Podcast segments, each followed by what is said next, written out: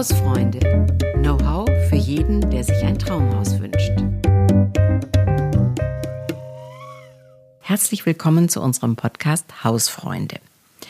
Wir haben heute ein Thema, das ist ein bisschen kontrovers oder vielleicht sogar provozierend. Lohnt es sich, aufs Land zu ziehen? Es gibt ja Menschen, die brauchen die Stadt und andere brauchen die dörfliche Gemeinschaft. Gleich mal vorweg, ich sitze hier mit Gunnar Brandt, dem Ressortleiter von Das Haus hier, Bauen und Renovieren. Wir beide wohnen in der Stadt. Gunnar, ist so. Genau, hallo Gabi. Ich wohne mitten in der Stadt. Ich wohne ein ganz klein bisschen außerhalb der Stadt, aber das ist wirklich... Ähm, das ist ja auch noch Stadt. Also das, ist, ist das ist hier wirklich auch... Ein bisschen auch weiter weg vom Ortskern, aber wir richtig. Sind beides auch Stadtkinder.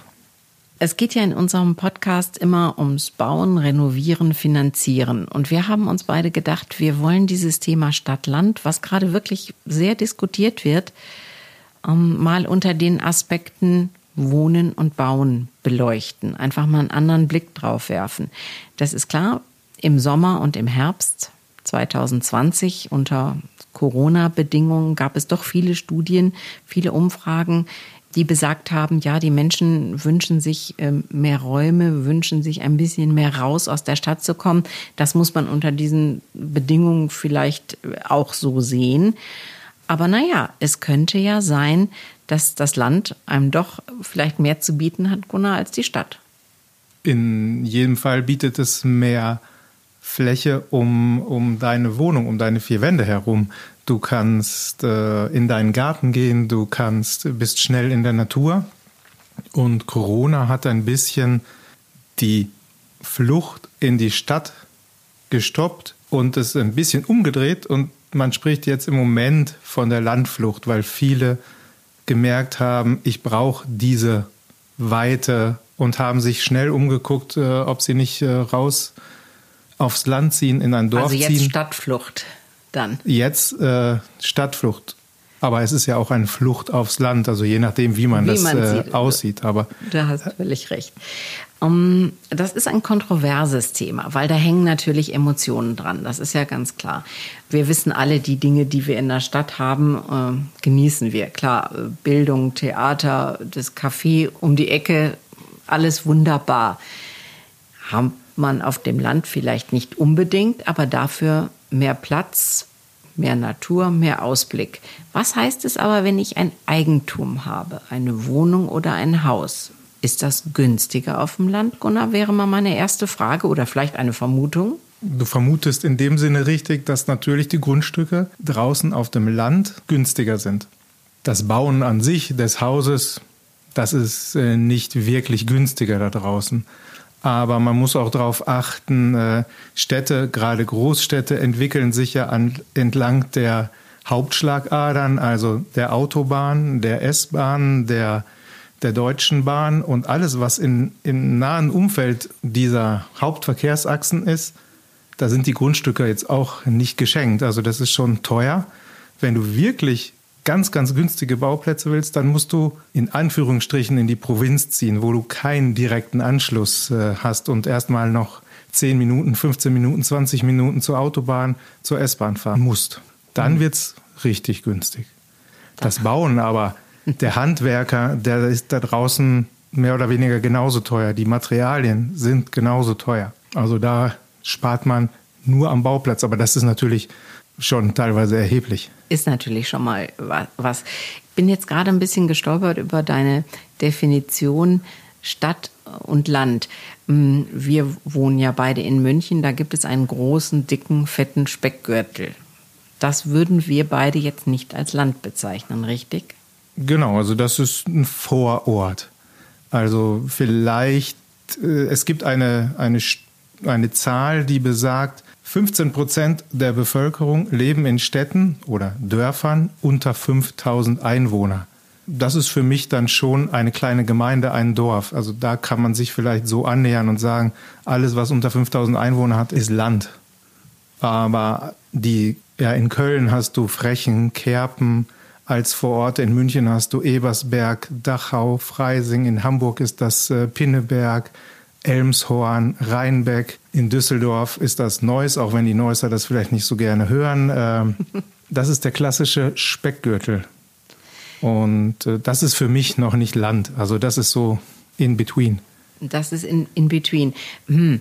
Kann man denn auf dem Land, sage ich jetzt mal, nicht im Speckgürtel, das ahne ich schon, dass das auch nicht ganz anders ist als in der Stadt, aber auf dem Land ähm, baut man da größer, hat man einen größeren, also mehr Wohnraum zur Verfügung. Nicht nur, dass man vielleicht mal Land drumherum hat ähm, und, und einen Acker und nicht den nächsten Nachbarn, sondern auch ein größeres Haus. Vielleicht schon, aber die, wenn dort Neubaugebiete ausgewiesen werden, dann äh, kann man sich das so vorstellen.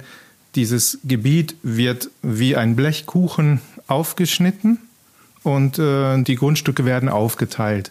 Äh, früher war es normal, dass so Grundstücke achthundert bis tausend Quadratmeter groß waren. Oh, das ist groß. Auch in Städten. Da, äh, da brauchen wir heute nicht mehr von sprechen. Da gehst du eher Richtung vierhundert, vierhundertfünfzig Quadratmetern. Auf einem Grundstück, was größer ist, kannst du auch größer bauen. Es gibt natürlich einen Bebauungsplan.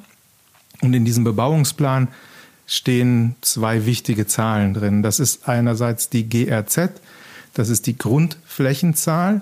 Die sagt dir als Bauherr, wenn die null Komma drei ist, bei einem Grundstück von tausend Quadratmetern darfst du dreihundert Quadratmeter Grundfläche dieses Grundstückes bebauen. In Deutschland, in den Wohngebieten, liegt diese G R Z-Zahl zwischen null Komma drei und null Komma sechs.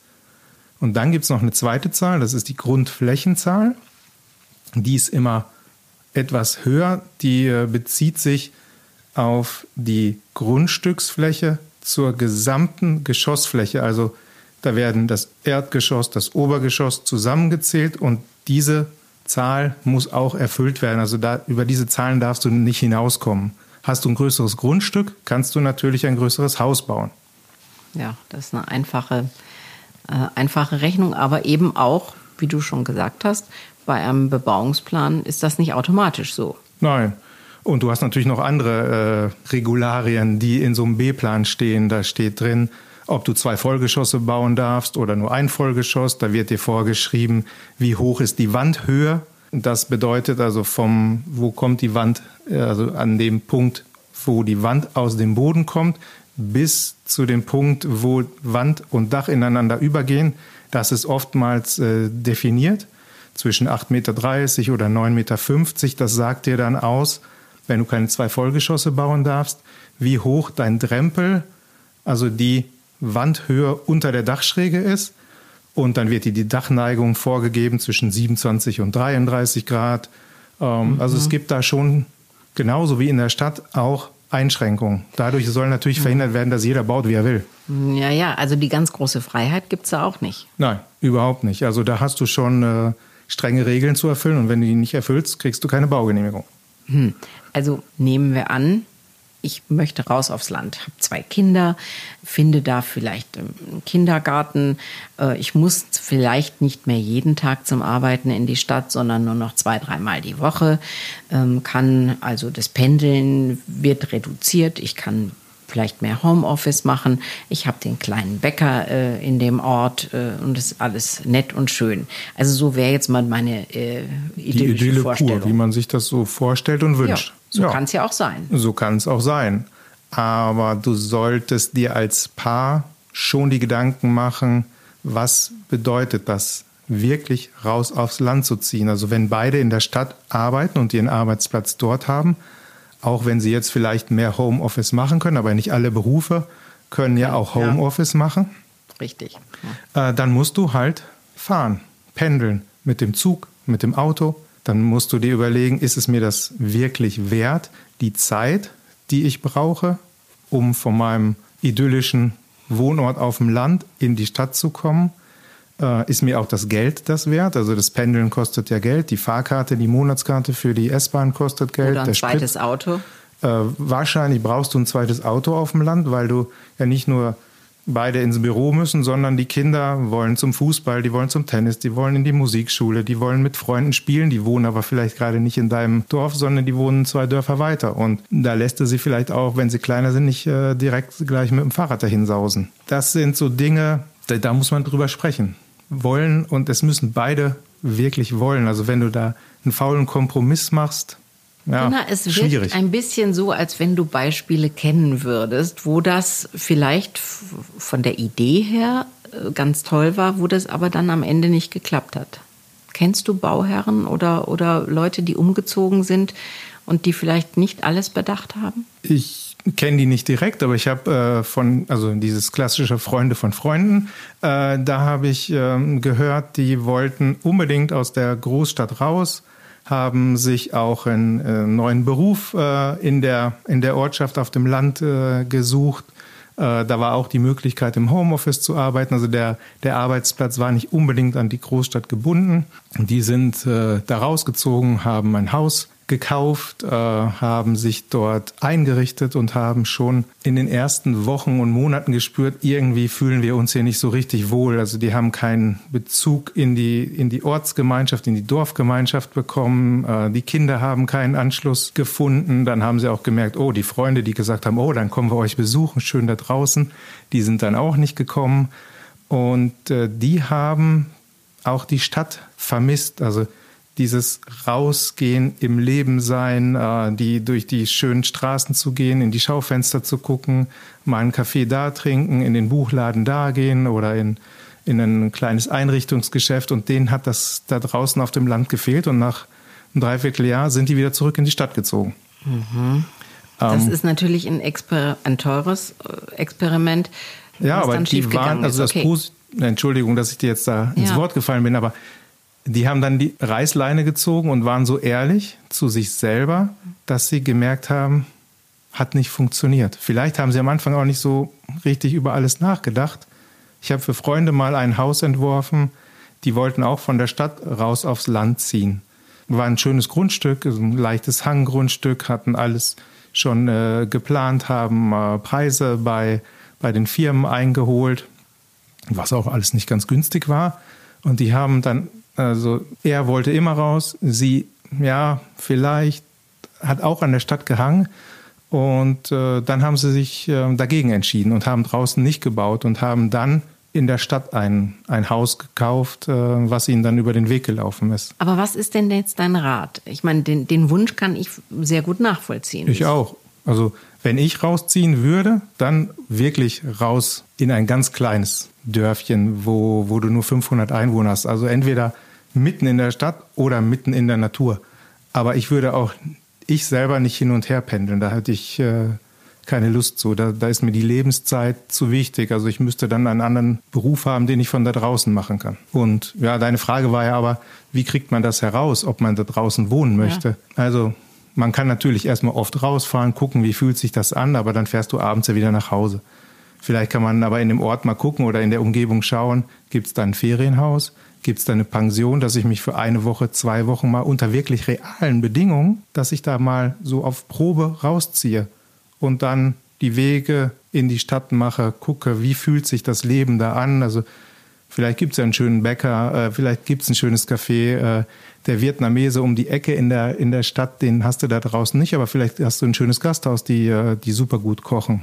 Also irgendwie dieses Wohnen auf Probe vielleicht. Also Wohnen auf Probe.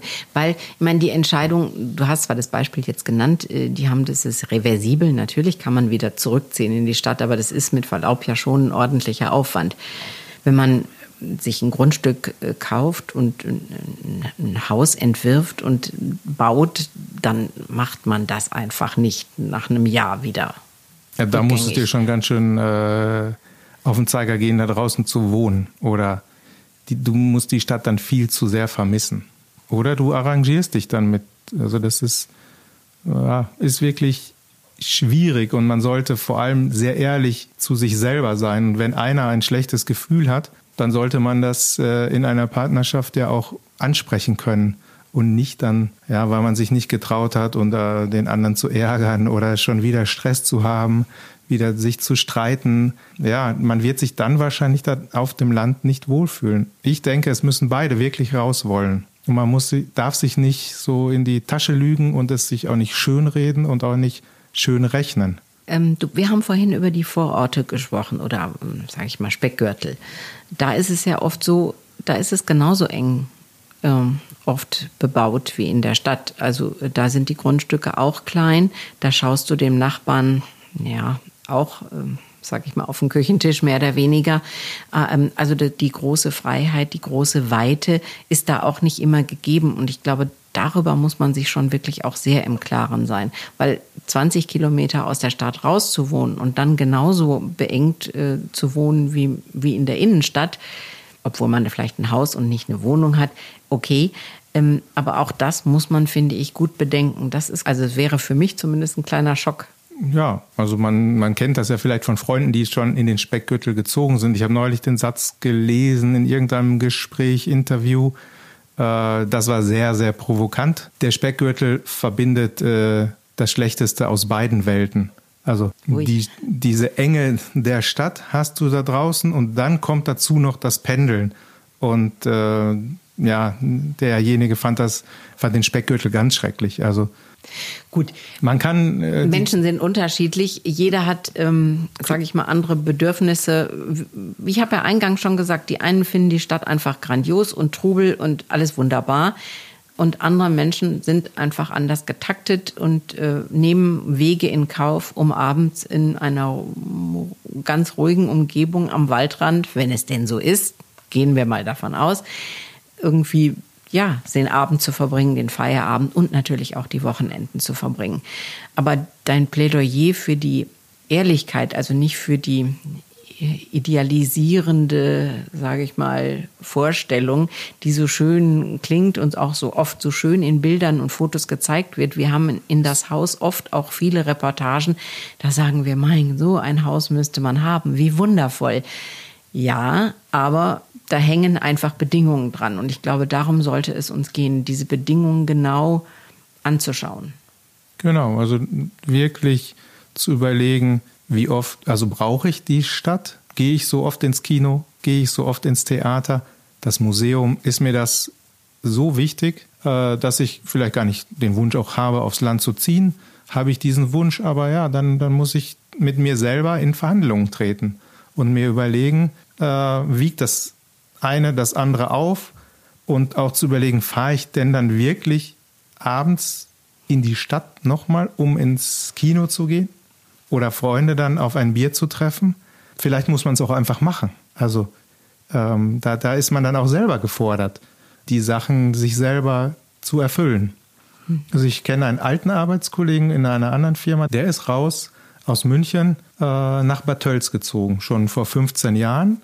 Er arbeitet immer noch in München, seine Frau da draußen, die haben drei Kinder, die haben dort ein Haus mitten in der Stadt gekauft und die sind da total glücklich, haben sich dort eingefügt in die, in die Struktur und äh, der nimmt das gerne auf sich, jeden Tag mehr als sechzig Kilometer zu fahren, eine Richtung. Also natürlich ja. Gibt es auch positive Beispiele. Gunnar, ist es denn so, dass ich draußen auf dem, ich sage jetzt immer Land, ja, kriege ich da eher einen Bauplatz? Gibt es da eher Immobilienobjekte zu kaufen? Ist da vielleicht mehr Bewegung drin als in der Stadt? Oh, das ist schwierig. Also hm. die, äh, die Städte und Gemeinden tun sich sehr schwer, neue Baugebiete auszuweisen, weil es ja auch nicht so populär ist, mehr Einfamilienhäuser zu bauen, weil ganz schön viel Infrastruktur geschaffen werden muss dafür.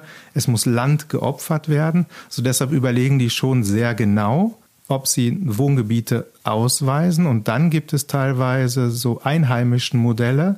Also wenn du schon in dem Ort wohnst, du spielst dort in der, im Musikverein, bist im, im Handballverein, du engagierst dich irgendwo bei der Freiwilligen Feuerwehr ehrenamtlich, dann äh, das ist wie so ein Punktesystem.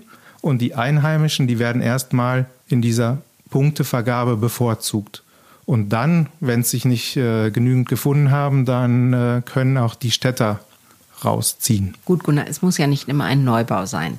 Ähm, finde ich denn also ähm, ein Altbau, also ähm, Wohnraum, den ich renovieren könnte, auf dem Land vielleicht besser oder in der, als in der Stadt oder einfacher oder günstiger? Ja, wenn ich da so in, um die großen Städte herum, fällt mir das auch draußen am Land schwer, aber dadurch, dass ja in den letzten Jahren und Jahrzehnten ganz viele Leute aus der, vom Land in die Stadt gezogen sind, gibt es da draußen natürlich schon einen enormen Leerstand. Und äh, diese Immobilien, äh, wenn die jetzt nicht einer Erbengemeinschaft gehören, die sich zerstritten haben, da werden dann schon Immobilien frei, die ich dann auch renovieren kann. Und äh, gerade in, in kleineren, äh, also in, in ländlicheren Umgebungen, da finde ich dann da draußen schon Platz und kann mich da auch dann ausbreiten. Und aber es ist, man muss dann mutig sein, auch solche, sich an solche Objekte heranzutrauen und die dann zu renovieren, weil die sind nicht immer im besten Zustand. Übers Renovieren, Gunnar, werden wir in einem der nächsten Podcasts Ganz weiter sprechen. Ja. Das ist in der Tat immer eine Aufgabe, die mit gewissen Risiken verbunden ist. Aber das ist vom Neubau vielleicht auch irgendwie. Aber das ist sicher ein Thema, dem wir uns nähern wollen. Ja, es bleibt am Ende oh, dieses Podcasts eigentlich nur zu sagen, hören Sie genau in sich rein. Die Vor- und Nachteile müssen Sie selber beurteilen, richtig? Empfehlung ja, geben wir nicht. Nein, einen Ratschlag und eine Empfehlung können wir natürlich nicht aussprechen. Da muss man ja miteinander in den Dialog gehen und sich wirklich viele Gedanken machen. Nicht zu viele, aber vor allem ehrlich sein. Ein schönes Schlusswort. Lieber Gunnar, vielen Dank für deine Expertise und für die ähm, vielen ähm, Überlegungen. Wir haben ja in das Haus wirklich immer viele gute Beispiele von Reportagen. Ähm, vielleicht darf ich mal sagen, man kann die Zeitschrift auch äh, kaufen und lesen.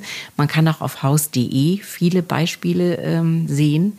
Genau, in der Rubrik Hausideen. Da sind ganz viele Häuser drin, die kann man sich anschauen. Und da sind auch äh, viele Häuser auf dem Land drauf. Also auf haus punkt de oder Sie schreiben uns hausfreunde at haus punkt de Ihre Anregungen, Ihre Ideen, Ihre Kommentare, vielleicht auch Ihre Meinung zu dem, was wir heute diskutiert haben.